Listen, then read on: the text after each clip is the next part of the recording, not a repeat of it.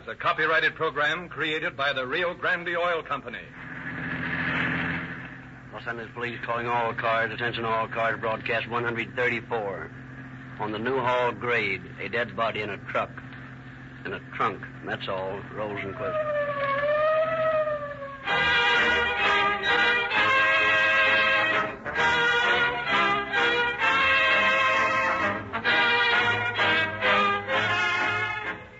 Every shriek of a siren is a living advertisement for Rio Grande cracked gasoline.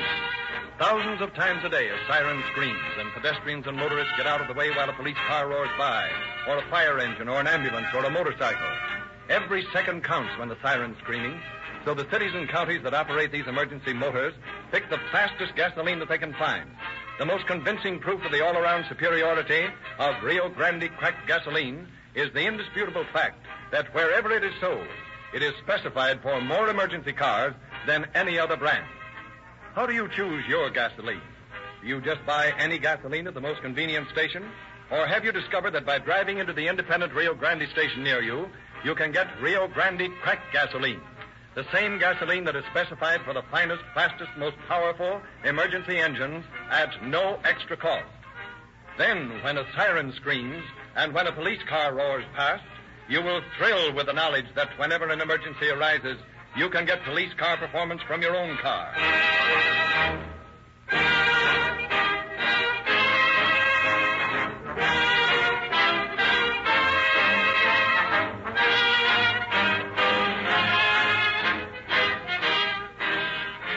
And now it is our pleasure to present Chief James E. Davis of the Los Angeles Police Department. Chief Davis. Good evening, friends. The case you are about to hear dramatized differs from the average police case in that we had no inkling of a missing person or the fact that a crime had been committed until the murderer confessed. It may strike you that as a result, there was no work for the police to do. I hope that the story you are about to hear will convey to you how much work there always is for your police to do before they can call even a voluntarily confessed crime closed. Regardless of the emphasis with which a conscience stricken murderer may confess, there is always a chance for something to go wrong before the case goes to court or while it is being tried.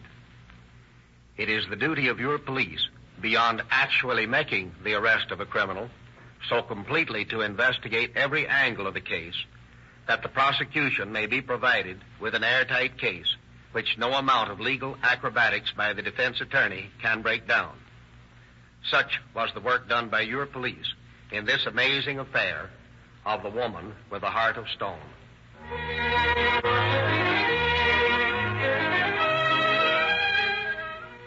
It was a warm evening in April of 1924. High above the surf-swept beach, an automobile comes to a stop on a lonely promontory on the Santa Monica Palisades.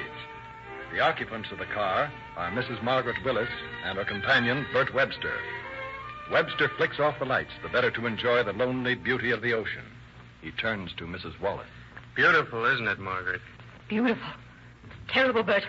I can't look at it. You can't look at it. No. Say, what's the matter with you? Bert, don't let's stay here. Let's go on. I don't want to stay here. Oh, I can't figure you out. You're always showing me a picture of an ocean or something and saying, isn't it beautiful? Now when I ask you the same thing about the real good, you tell me you can't stand to look at it. I can't figure it out. You don't have to figure anything out, Bert. Just please, let's go on. Okay, we're going.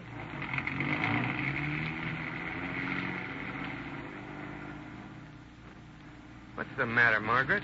Have I done something that's made you sore at me? No, you haven't done anything. And please, Bert, don't talk. I'm not in the mood for it. Well, but what? Oh, well, all right.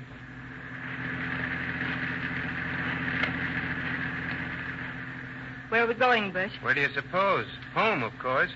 You don't want to look at anything. You don't feel in the mood to talk. What else is there to do? I'd like to drive out to San Fernando. Out to San Fran. Yes. Say, what's got into you? I'm not out for a tour of the country tonight. I'm tired. I know, Bert. So am I. But I want to drive out there just the same. Well, I don't know whether you're crazy or what, but I'm not going to do any such thing. I worked hard all day and I need some rest. All right.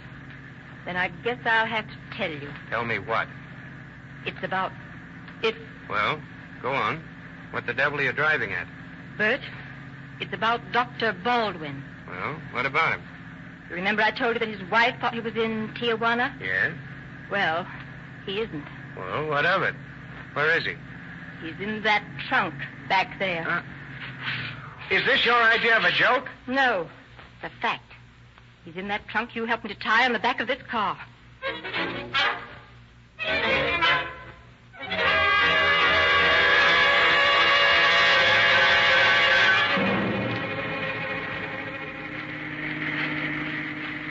Sure you want to go through with this, Peg? If what you've told me is true, you'd have a good chance of proving yourself innocent if you gave yourself up now before it's too late. Everything I've said is true, Bert. I'm afraid to face the police. It was self-defense. He tried to attack me, and I, well, I lost my head and shot him.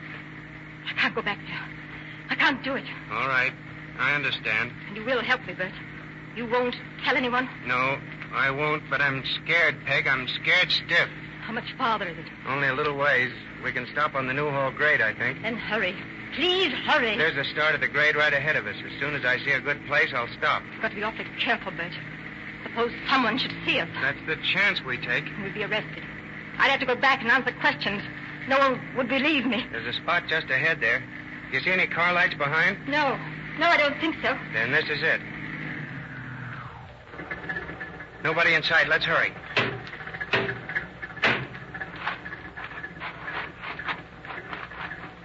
You untie the knots all right? I think so. Yeah. Yeah, there they are. Now help me lift the trunk off the rack.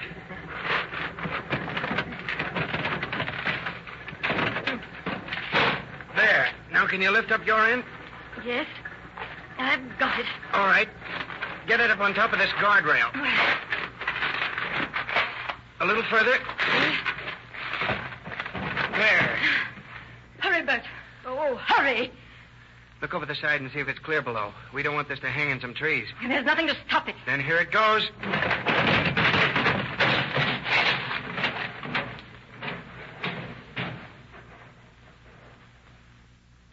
Now, let's get out of here. Bert, what if it can be seen from the road in the daylight? I, I don't know. Only let's go. I'm going down there and look.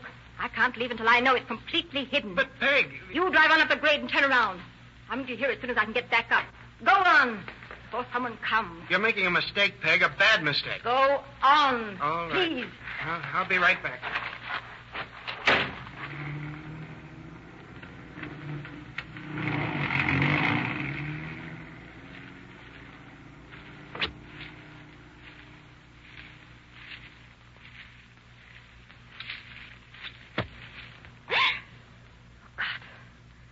Oh, Fall open.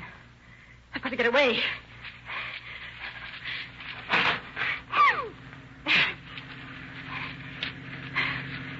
Bert! Bert! Oh, Bert. Thank God it's you. Hurry up. Oh, Bert. It's a terrible mess down there. I'm going to give myself up. I'm going to give myself up.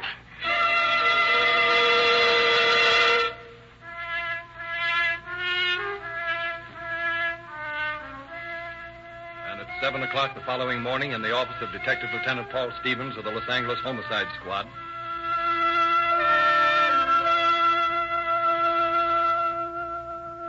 Morning, Lieutenant Sergeant. Anything exciting today?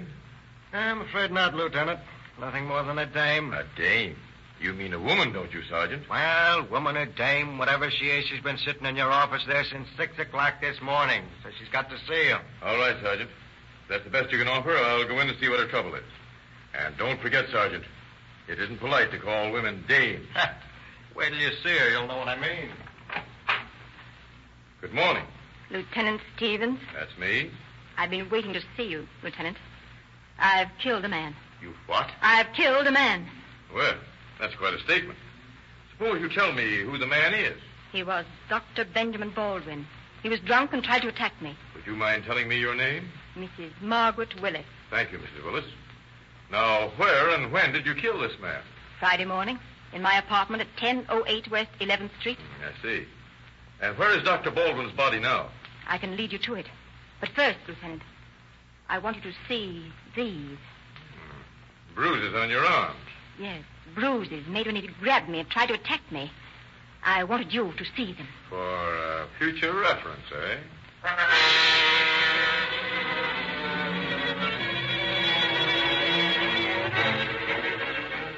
Organizing a party of seven men, including Inspector Dwight Langevin and Captain John Edwards, both of the detective division, Lieutenant Stevens leads the way to a police car and starts the long drive out to the Newhall grade.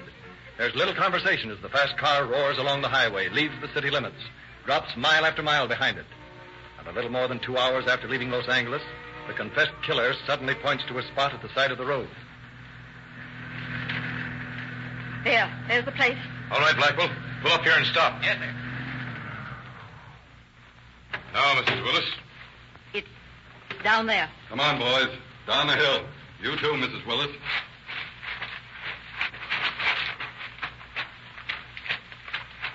There he is. Pretty, isn't it? he's dead, all right. Got a bullet hole in his head. Uh, Buckler? Yes, sir. Take this conversation. Right. Mrs. Willis, do you positively identify this body? I do. It's Dr. Benjamin Baldwin. Whose trunk is this? Mine. How'd you get the body out here? I brought it out in a car. I have a friend who drives. He and I came out here last night. Do you own a car, Mrs. Willis? I do now. Yes. I bought Dr. Baldwin's You car. bought... Hey, do you mean to tell me you drove Dr. Baldwin out here in his own car? In my car. It wasn't his any longer. I had the registration slip in my pocketbook. He turned it over to me. I see. Well, I'll, I'll take that if you don't mind. Now, just when did you buy the car, Mrs. Willis? Friday? Oh, no. No, it was Thursday, I believe. Yes, yes, Thursday. And when did you say you killed this man? Friday morning. He came to deliver the car on Friday and he was, very drunk. Had you paid him for the car in full? Yes, I paid him in full. I saw him put the money in his breast pocket. I'll swear to that. Is the money still in his pocket, Mrs. Willis? No. But that is, I don't know whether it is or not. I gave it to him on Thursday. Mrs. Willis, who is this, uh, this friend that drove you out here? Well, Well, now you might as well tell us. It won't do him any good if you don't, if you lie about it. That, Sergeant? Yes, sir. Good. Tell us about him, Mrs. Willis. well, I, I've known him for five years. Mrs. Willis, are you Webster's common law wife? Uh, I'm not now. No. I see. And this Webster helped you put Baldwin's body in this trunk. Certainly not. He knew nothing about it. I put it there myself. He was a pretty heavy man, Mrs. Willis. And I'm a very strong woman. I tell you, I put the body in this trunk all by myself. May I see your right hand a moment? Why, certainly. Thank you. Uh-uh. You don't use that hand very much, do you? Why, no. Well, that is, not as much as my other one. I I notice it's smaller than your left hand. Yes, I had an accident years ago. It crashed in a washing machine. And how did you get that trunk onto the back of your car? Uh, Bert helped me. Oh, then he knew about this all the time. He didn't. I told him it was filled with old books and files that I was going to move to a new office I had rented. He didn't know anything about it. Then how do you explain the, the fact that he helped you to throw this trunk over this cliff? I told him about it after we got out here. I made him help me. When was this? Last night, I think. Yes, yes, it was last night. After we had driven out here. And he didn't know, know anything about, the contents of the trunk until you reached this, this spot? No, he didn't. I'm thinking we'd better get back to town and find this Bert Webster, Stevens. He ought to have a lot of interesting things to tell us.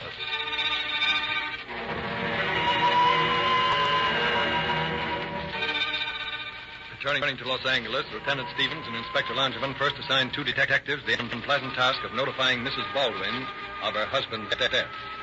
Then instruct another to bring in Webster for questioning. This done, they retire to Langevin's office. Well, Dwight, what do you make, of? Oh, there's something missing in the picture. That woman's leaving a lot of things out of her answers. Do you suppose this Webster fellow is in on the deal? It looks like it. Somehow, the idea of his driving her out there, helping her get rid of the trunk and all that, and not having something to do with it, it just doesn't jive. I'm mighty anxious to ask him a lot of questions. Yeah, the thing I can't understand is why Mrs. Willis went to all the trouble of getting rid of the body, then walked in and told us about it. Doesn't make sense. I'm not so sure about that, that, Paul. It makes a lot of sense if, if you figure things out another way. Shoot. Well, well, just supposing she meant to pump this doctor off and get rid of him. Well, she goes through with it, gets him in into the trunk, gets this Webster to drive her out in the valley and dumps the trunk. And the trunk inconveniently spills its occupant out on the ground for all the world to see. Then what? Well, being a woman, she hasn't the nerve to put it back in the trunk. So she figures out that a confession will help her self-defense story. Sure, but It still doesn't explain why, if it was self-defense, she went to all the trouble of making it look like a murder. Yeah. The answer is most likely because it was a murder. Now we agree. Come in. Captain Edwards is here with that Webster fellow, Lieutenant. Good. Send him in, Sergeant. Yes, sir. We'll probably know a lot more in a mi- minute or so. I, I hope. Right in here, Webster. Come in, Captain. This is Bert Webster, Inspector. Inspector Langevin and Lieutenant Stevens. Glad to know you. Sit down, Mr. Webster. We'll make this as short as possible. I presume you know why you're here, Mr. Webster. I guess I do, all right.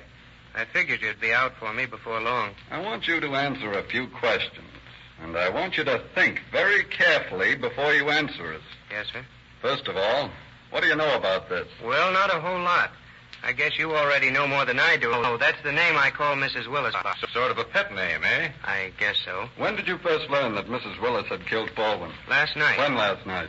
Well, I don't know exactly what time it was, but it was when we were driving in from the beach. Did she tell you about it before you drove out to the place where you helped her dispose of it? Yes, sir. She told me about it when I refused to drive her to San Fernando.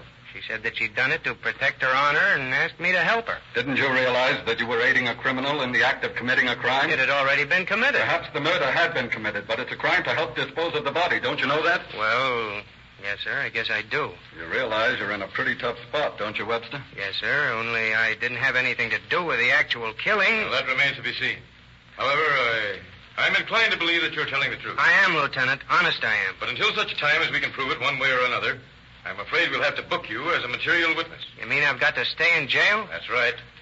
And while you're there, if you remember any additional things you think we might be interested in, just tell the guard. He'll let us know about it.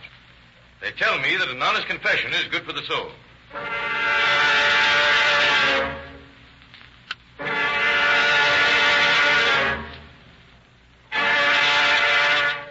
Locking the bewildered Webster for further questioning, Langevin and Stevens drive to the home of Dr. Baldwin's widow. Now, Mrs. Baldwin, we realize that this is a terrible experience for you, but under the circumstances, we must ask you some questions. Of course. I understand. I will tell you all I can. Thank you. First of all, had Dr. Baldwin mentioned selling his car? Yes. He discussed it with me several times. He was going to sell it to Mrs. Willis?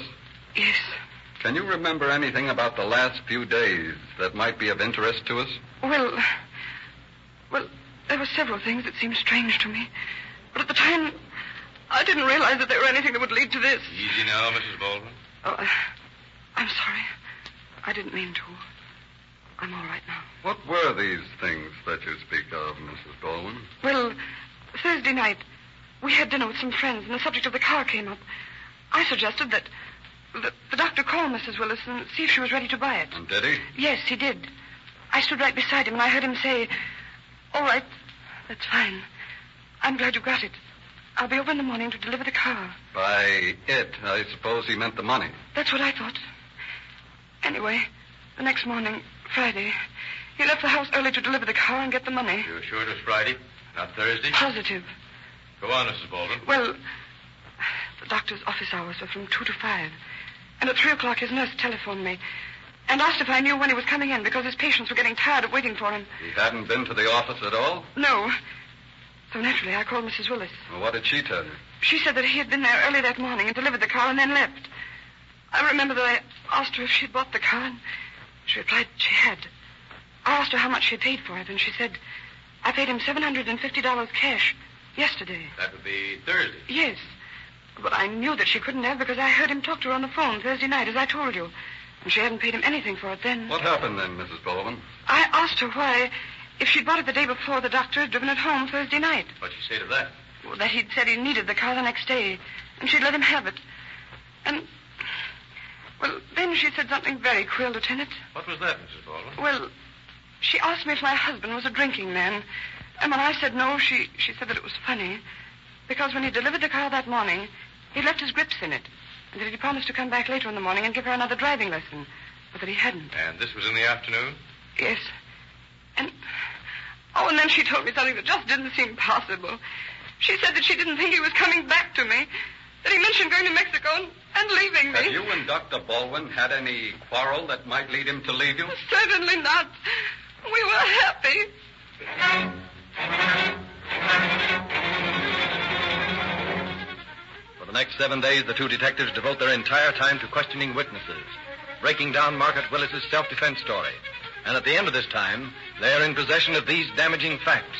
First, Mrs. Willis claims that Baldwin was drunk the day of the murder. Close acquaintance of his swears that he saw and talked to the doctor as late as 10 o'clock on Friday morning, that he had not been drinking. and second, An employee of the Percival Arms apartments informs police that on the morning of the murder, he delivered the trunk empty to the Willis apartment. That when he was about to leave, he saw a man's shoe protruding from a hall closet. That although it looked like there might be a foot in it, he hadn't said anything until he read of the murder in the papers. From several neighbors of Margaret Willis, it is learned that she is a woman of great strength and possesses an insane temper when angry.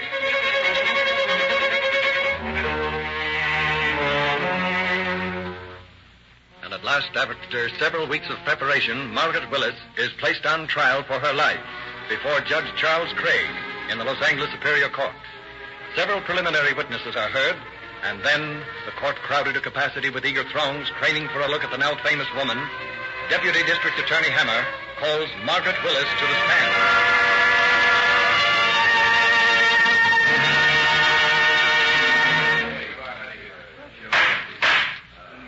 Mrs. Willis, you realize that you're under oath, that you're sworn to tell the truth, the whole truth, and nothing but the truth? I do. Very well.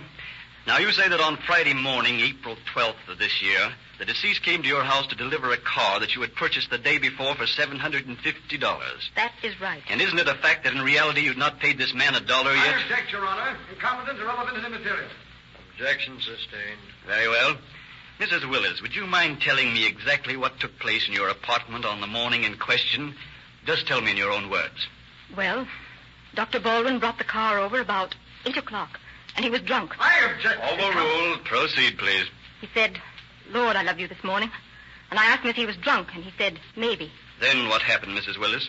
Well, he was going to give me a driving lesson, so I went to the closet to get a coat. And suddenly he came up behind me and tried to kiss me. I don't believe Continue, please. When he tried to kiss you, what did you do? I tried to get away from him, and he grabbed me. I told him not to be so silly, to go out to the car, that I'd be right out. Did he go? Yes, at least I thought he'd gone. But when I came out of the closet, I found him standing there. He's looking drunker every minute. So what did you do then? I told him to please go, and he started toward me. So I backed into the closet and grabbed the gun that I always kept there. What kind of a gun, Mrs. Willis? A revolver? Is this gun marked People's Exhibit Number Two the one, Mrs. Willis? Yes, that is the one. Thank you. You may continue. Well, I told him to leave or I'd shoot him. But he didn't. He grabbed me by the arm. With you holding the gun pointed at him? Yes. Why didn't you call for help? There were neighbors all around. Why, I didn't want any notoriety. Yet you'd rather shoot a man than have a little notoriety? I, I didn't think about that. You didn't think about his wife or his baby either, did you? I object, Your Honor. The question is leading and suggested. Objection overruled. Mrs. Willis, tell us in your own words just what happened from the point where he grabbed you by the arms to the actual shooting. We struggled a bit, and then I fell down with him still holding me. Suddenly, uh, well, I guess I got scared because I saw his head right in front of the gun, and I pulled the trigger. Did he die instantly? I, I guess so. Your Honor, my client doesn't know what she's saying. I can prove that she didn't even fire the shot that killed the deceased. It was her lover, Bert Webster, who killed him. The court will be quiet or I will clear it. Mr. Laws, you've just made a serious accusation. Can you offer evidence to this court confirming it? I can, Your Honor, and I will. I can produce positive proof that Bert Webster was the killer of Dr. Baldwin. And before this trial is over, I will.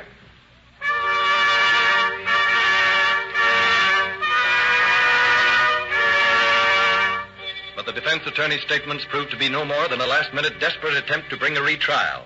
And after reviewing the facts, Judge Crail submits the case to the jury. And in the press room, Yeah, I tell you, she'll get out of it. All it takes is a dame and a smart attorney, and it's a setup. You might be right, Ed. I never saw it to fail. Doesn't matter whether she's young or old, the jury'll fall for the old gag about you can't hang a woman. I wouldn't be surprised to see her get off with ten years, suspended. Yeah. Well, all I can say is if she does, there ain't no justice.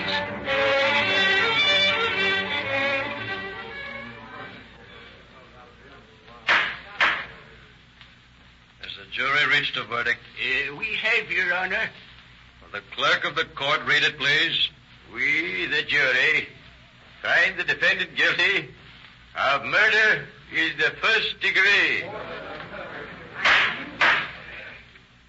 Is there any reason why this court should not pass sentence at this time? No, Your Honor. Very well. Margaret Willis, stand and face the court. You have been found guilty of murder in the first degree.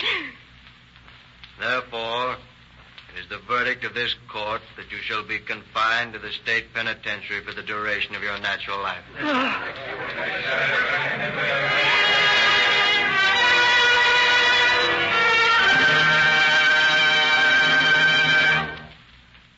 So Margaret Willis, murderess, was sent to the penitentiary for life, there to pay the penalty for her crime. A strange crime. This, inasmuch as it was definitely proved that self-defense was not the reason for the murder. The only other reason was the desire to own Dr. Baldwin's automobile. It seems incredible that anyone, in possession of their full senses, could resort to murder for so small a gain. Yet, such was the fact in this fiction-like case. Thank you, Chief Davis. Photographs of Mrs. Willis Trunk murder case and the complete story of the amazing crime you have just heard are printed in the fascinating Calling All Cars News, a bigger and better publication this month than ever before, with several true detective mysteries, latest radio and, and movie news, and descriptions of 14 gifts that radio that Rio Grande offers free to every boy and girl. Get your free copy of the news wherever Rio Grande cracked gasoline is sold. This is the same gasoline used by many of the largest law enforcement agencies in the West. Rio Grande cracked gasoline speeds the police cars of many cities and counties to a speedier solution of the crime mysteries that you hear on this program. The same qualities that have caused this gasoline to be chosen to power more emergency cars than any other brand are needed by your car to develop its maximum speed and power. Give your car a chance with Rio Grande Cracked to show you some real police car performance. But when you're enjoying this greater speed and power, be sure that your engine is protected by motor oil that won't break down at high speeds. Rio Grande dealers recommend Sinclair motor oils because they are guaranteed to provide a thinner but tougher film of protection that never breaks down at any speed. You use less oil when you fill your crankcase with Sinclair motor oils because the wax, jelly, and carbon-forming impurities are already extracted. Sinclair motor oil makes the ideal running mate for Rio Grande cracked gasoline.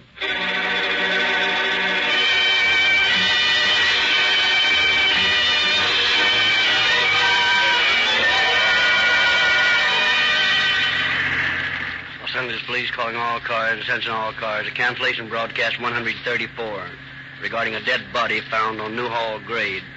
The body has been identified and suspect in this case is now in custody. That's all. Rosenquist. Your narrator,